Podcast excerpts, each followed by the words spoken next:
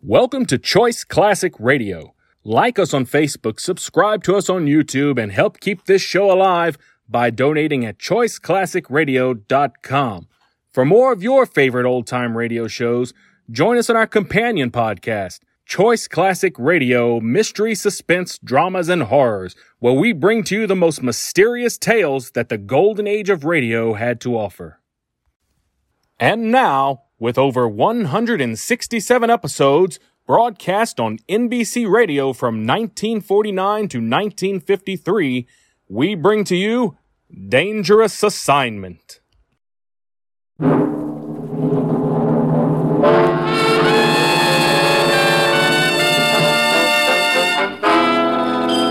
Dangerous Assignment. Transcribed starring Brian Donlevy as Steve Mitchell.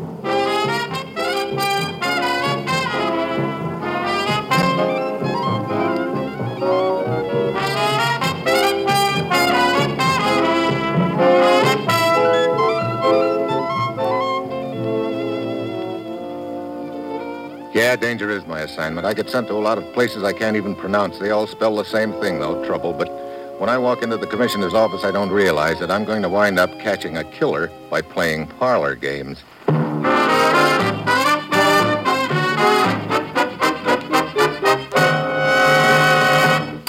Morning, Commissioner. You sent for me? Steve, we finally got a lead on a cold blooded killer who's been giving us nothing but trouble.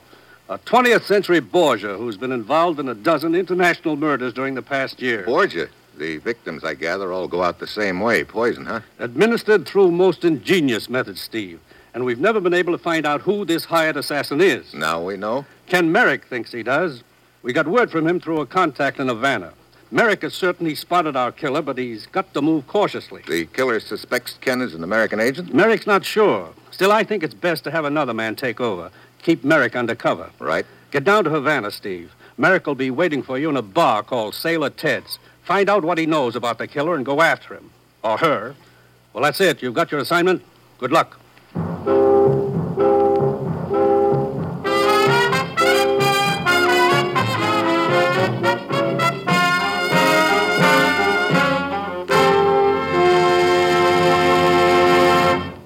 The National Broadcasting Company is presenting Dangerous Assignment, starring Brian Donlevy in the role of Steve Mitchell, colorful two fisted government agent. At all those places of the world where danger and intrigue walk hand in hand, there you will find Steve Mitchell on another dangerous assignment. Magnificent musical entertainment is yours for the dialing every Monday evening on the NBC Radio Network.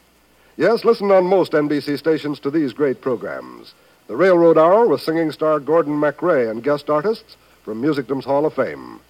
The Voice of Firestone, featuring Howard Barlow and the Firestone Orchestra and Chorus in the melodies you enjoy hearing.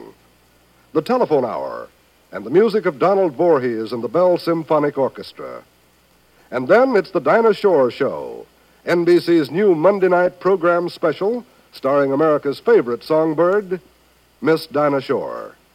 Yes, every Monday night, listen to the best musical entertainment on this NBC station.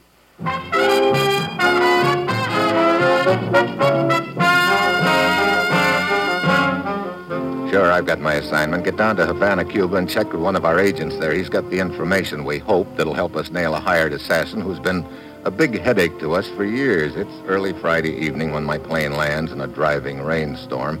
I mush on through the downpour to Sailor Ted's bar. There's a good crowd on hand, but I spot Ken Merrick right away. He seems to be having a big discussion with the bartender. I'm telling you, Sailor, you're wrong. Musial didn't bat clean up in that series. Oh, wait a minute. You sure of that? I'm positive. I went to every game. And if I remember correctly, Musial batted in the number three spot. Right, gents? Huh? Yeah, yeah, that's right, mister. You see, Sailor? Scotch and soda for me, bartender. Right, right. Scotch and soda. You uh, see the series in 46, fella? Saw the Cat for Keen in his third win. First southpaw in the history of the game to win three in a World Series. What a ball player that Burkeen. What's the outlook this year? Yanks and Dodgers, so the Crystal Ball boys are saying. Something in the paper here about it. Oh, you just got in from the States, huh? You mind if I have a look? Yeah, help yourself. I'm through with it. Uh, thanks. Good to see you again, Steve. Put on a little weight, haven't you, Ken? It's the soft life, the gay, mad social world I'm in. Got real palsy-walsy with our Borgia friend. Tell me more. Better not talk here. It's not safe. Stick around. I'll get in touch with you. You can trust the sailor. He's okay. Well, I got a shot, fella. Thanks for the paper. So long, sailor. So long, so long. Here's your scotch, friend. Thanks. Something wrong? He sure left in a hurry, didn't he? Yeah. I think he spotted someone outside through the doorway. What'd he say? Just to stick around, he'd get in touch. So that's it. You stick around.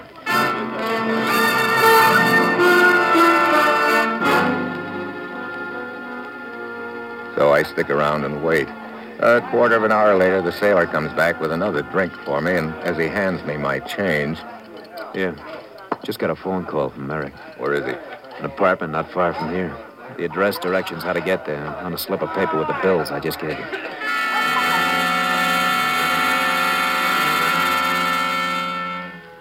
It's still raining as I head for the address Sailor's given me, 37 Avenida Ruiz.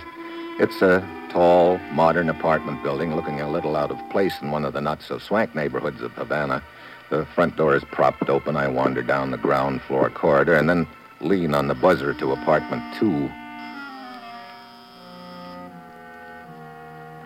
No answer. I try the door. It's open. Only light in the room comes from a small lamp on a desk near the open French windows. Merrick is sprawled out on the floor near the desk, a letter opener in his back. Yeah, he's dead. Then I hear a slight noise behind me. I jerk the lamp cord. As the slugs whistle past me in the dark, I dive across the room, roll in behind the sofa, and then the front door slams. I race down the hall, out into the street. Then I duck around the corner. Hey, why don't you watch what Sailor, what are you doing here? Oh, I was wondering maybe you had trouble finding a place. I ran into trouble only when I got here. Somebody planted a letter opener in Merrick's back. Hey, what? Yeah, and that someone just pumped a couple of slugs at me and ducked out. You see anyone come this way? No, not a soul. You sure? Of course I am. Come on. All right. Killer could have gone the other way, you know. Slipped down the alley. Yeah. Where's Josefina? Ain't she around? Should she be? Well, sure, it's her apartment. Oh, that's right. You wouldn't know. Who is this Josefina? Runs a high-class perfume shop downtown. Real looker. and She's been around. Merrick's girlfriend? Well, they were pretty chummy. But then she's pretty chummy with a lot of guys around town. Come on. Let's go inside and call the law.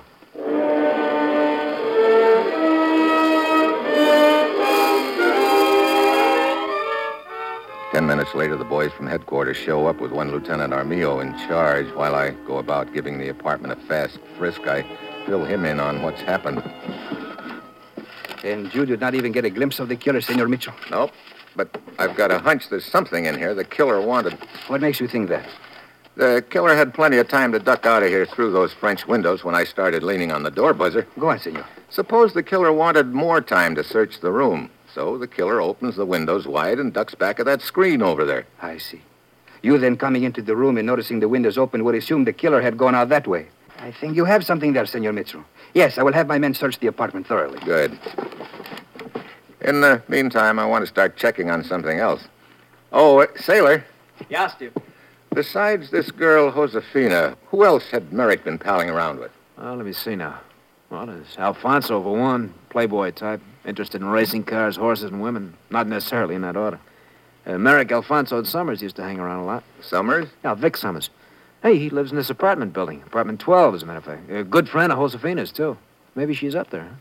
Maybe. Worth a try. Merrick have any other close friends, Sailor? Yeah, yeah, there's a guy named Zarubin, a Hungarian, I think. Merrick's known him longer than the others. Met him in Europe a couple of years ago. Was sort of surprised to run into him here in Havana. That sounds interesting. Uh, let me get to a phone, and I'll check for you, find out where Zarubin lives. Okay. While you do that, I'll run upstairs to apartment 12.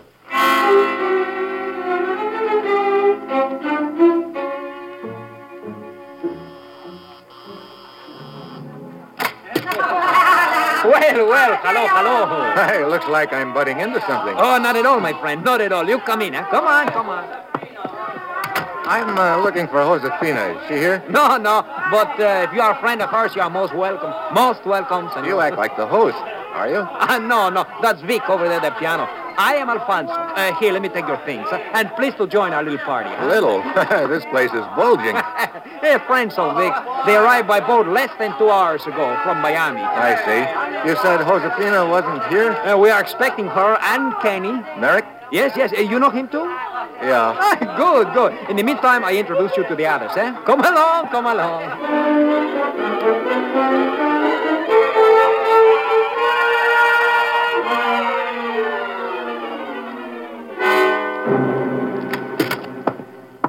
How'd you make out, Steve? Great, Sailor. I racked up three rumbas with a blonde from Baltimore and got her phone number. She insisted. What do you mean, Senor Mitchell?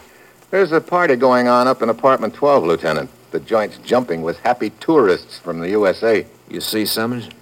Yeah. Alfonso was up there, too. Either one of them could have slipped away from the party, killed Merrick, and gotten back to the party without being missed. It could have all been wrapped up in less than a minute. And the girl, Josefina, she was not there? Nope. You get uh, Zarubin's address for me, Sailor? Yeah, from one of the boys works in my place. Here, here it is. Thanks. See you later, Lieutenant.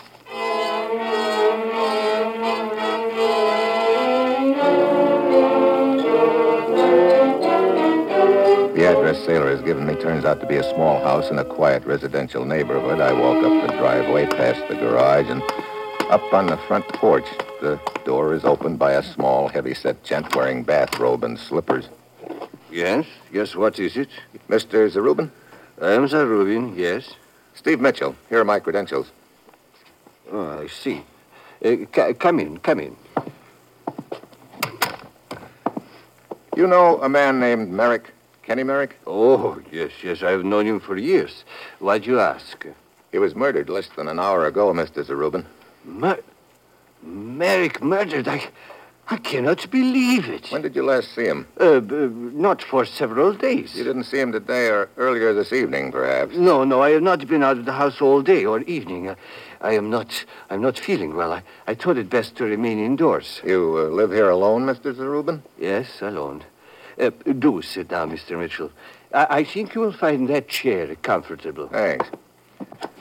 I won't keep you long, Mr. Zarubin, but I do have to ask certain questions, routine. I understand. Of course, I will do anything I can to help you.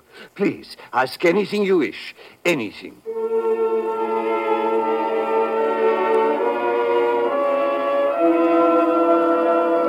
I spend the next few minutes questioning Zarubin, but he comes up with little information I can use. It's obvious he doesn't know, or at least makes out he doesn't know, that Merrick was an American agent. The interview finally over, I go back outside. Then I slip into the garage where a two-seater is parked. The car shows definite signs of having been out in the rain, and the motor is still warm, and that doesn't fit in at all with Zarubin's story. I start to turn around when something crashes down along the side of my head, and I stagger against the wall. A shelf loaded with bottles and cans comes toppling down, spills all over the floor, and I get a strong whiff of gasoline. Before I can shake the cobwebs out of my brain, there's an explosion. A wall of flame shoots up in front of me. I finally get to my feet, stagger through the smoke to the door, and then I hear the bolt slam shut from outside. I'm trapped. The place is going up like a matchbox.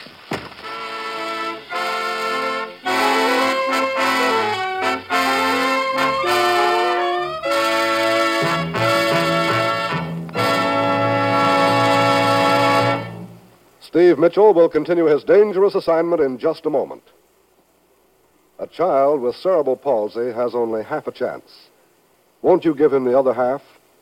He needs costly, highly specialized care.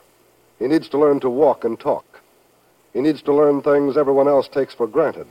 But does he get them? He gets less than half because the care just isn't there. Right now, the tragic truth is that 92 out of every 100 persons with cerebral palsy must struggle along without any care at all. Give them a chance to lead useful, active lives. Give them a chance to become self sufficient. That's all they ask. Just a fair chance. You can help them lead active, useful lives by supporting United Cerebral Palsy. So send your contributions to United Cerebral Palsy in care of your local postmaster. And remember, friends, a child with cerebral palsy has only half a chance. Won't you give him the other half?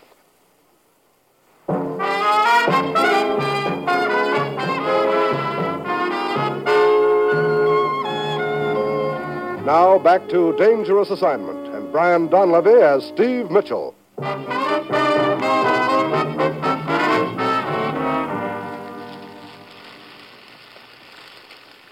Mitchell? Mitchell! What? Mitchell! Oh, Lieutenant Armijo. Hey, I'm out in the driveway. See, see. You were carried out of the garage just in time. Oh, brother, that was too close. What were you doing in the garage? I was checking up on Zarubin's story that he hadn't left the house all evening. His car engine was warm, which meant he lied to me. It could also mean he's the gent who clobbered me and tried to give me a hot foot. No, I'm afraid not, Senor Mitchell. What do you mean? It was a Reuben who noticed the flames coming from the garage. He rushed from the house to save his car, found you inside the garage, and dragged you out. Well, that doesn't exactly fit, does it? Incidentally, how come you're here? I came to tell you that the girl Josefina had shown up at her apartment. I thought that you would wish to question her. Yeah, but right now I'm more interested in finding out why Zarubin lied to me. Where is he? Uh, you, you wish me, Mr. Mitchell? Yeah, Zarubin.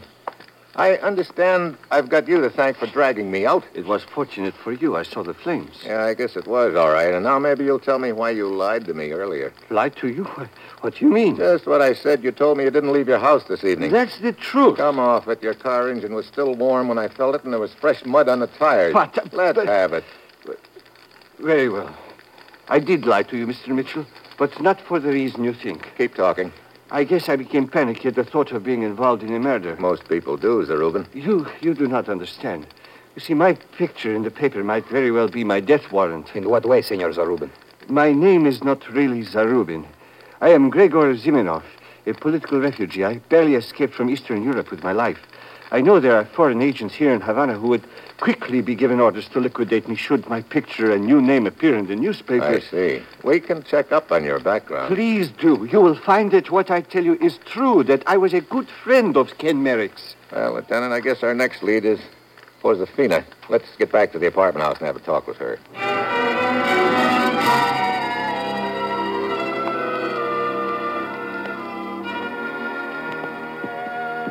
Here, Senor Mitchell, we appear to be no further along than before. No, but you might expect an international killer like the person I'm after would be pretty good at covering up his or her tracks. See, see. Wait a minute, Lieutenant. What is it? Something I said just gave me an idea. Oh? Maybe the reason the killer was still inside the apartment when I arrived was because he had to leave by the same way he came in, the front door.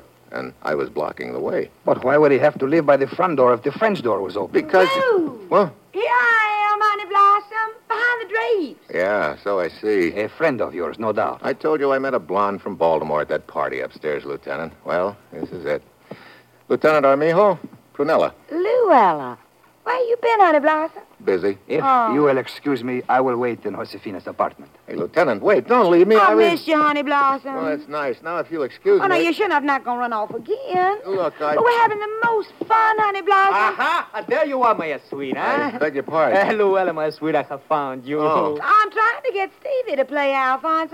Don't tell me you've got a red hot game of hide and seek going. Of course, of course. Well, will you to join us, huh? Well, later. Now that's a promise. All right, Alfonso, big shot, catch. Oh, you will be good fun to try. Oh, brother.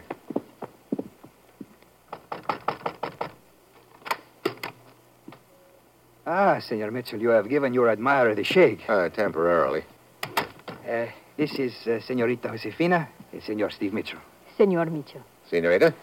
I wish you to know how shocked I was to hear that Ken Merrick had been murdered. Yeah. And right here in my own apartment, I told him to make himself at home as I worked late. Do you have any idea who could have done it? I'm coming to that. Lieutenant, I started to tell you my new idea. Here it is.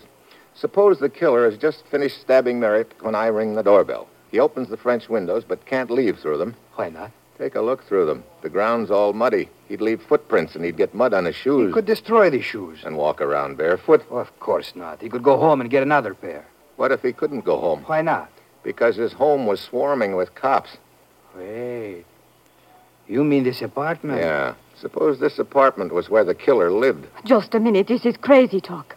I did not kill Ken Merrick. I was at the shop all evening. You've got to admit that my theory makes a lot of sense, Josefina. I don't care what your theory is. It does not apply to me. Why not? If I had gotten my feet muddy, I could have gone to my shop and changed shoes. I keep several pair there. Oh, great. Another lead up in smoke. So, right now, I'm fresh out of suspects. Then, Lieutenant Armijo reports a discovery. A gun has been found outside, Senor Mitchell. Perhaps the one the killer fired at you. Come. We go outside to take a look. The gun's in the mud beside the building, right under the window at the end of the corridor. I go back in to the window, but it's locked. I raise it. Armijo looks in at me. Well? I don't think it was tossed from here. The killer was in a hurry. He wouldn't have stopped to close and lock the window afterwards. Senor Mitchell, wait. Up above. The window at the end of the second floor corridor. Looks to be partly open. I run upstairs for a look. Then a pair of arms shoot around me from a doorway. Boo! Why, now look, Luella. Oh, come on, Stevie, you gotta play Alfonso's no good at finding me, and I can't even find him. Come on. For the hon. last time, I. What's the matter, Honey Blossom? Uh, nothing. Okay, Luella. I'll play. well, goody. You hide first. I'll give you ten. One, two. Well, here I go. It's the quickest way I can think of to get rid of her because I've just spotted something through the window, a car easing away from the apartment house. I run outside, grab a police car, and start chasing. The roads are wet and slippery, and when we reach a bend just outside the city, the car I'm chasing doesn't make it.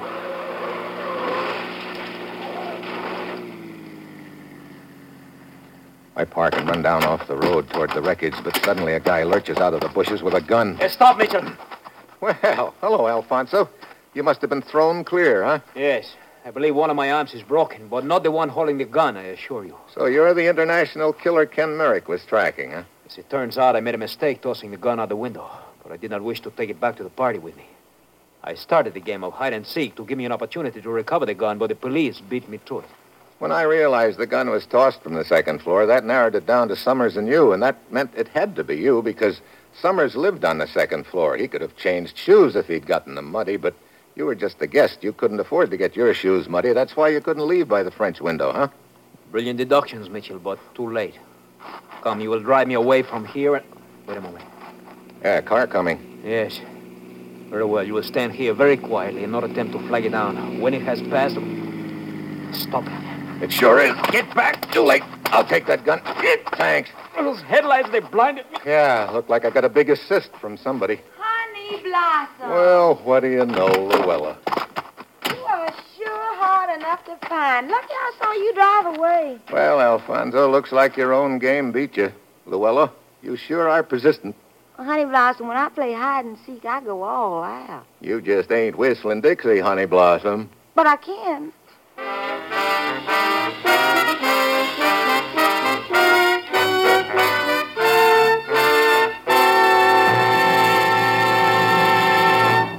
Our star, Brian Donlevy, will return in just a moment.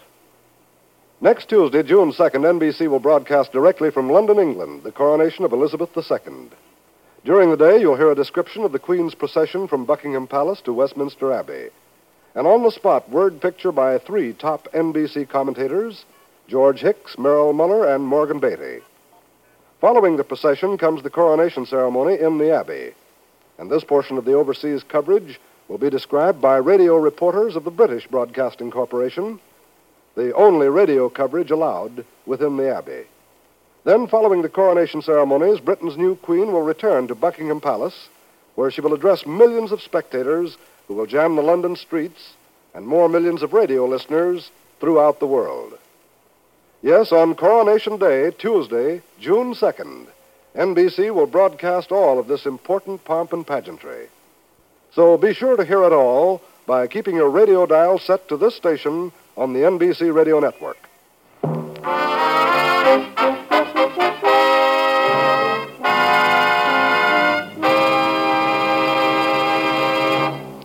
Next week, the Mediterranean. I make like a smuggler. And that will be Steve Mitchell's dangerous assignment next week.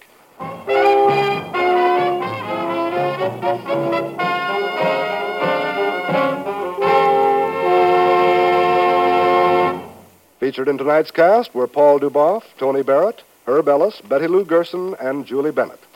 This is John Storm speaking.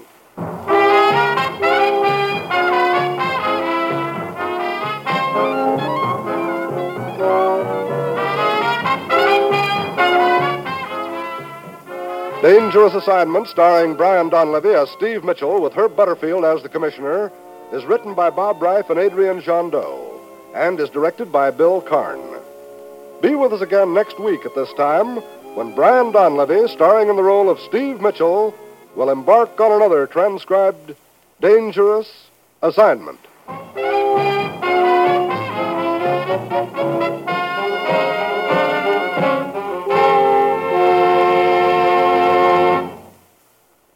Fridays, listen to Dinah Shore on NBC.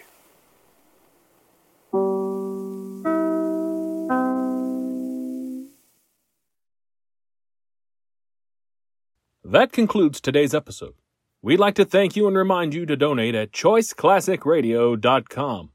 Remember, your donations make episodes like this possible.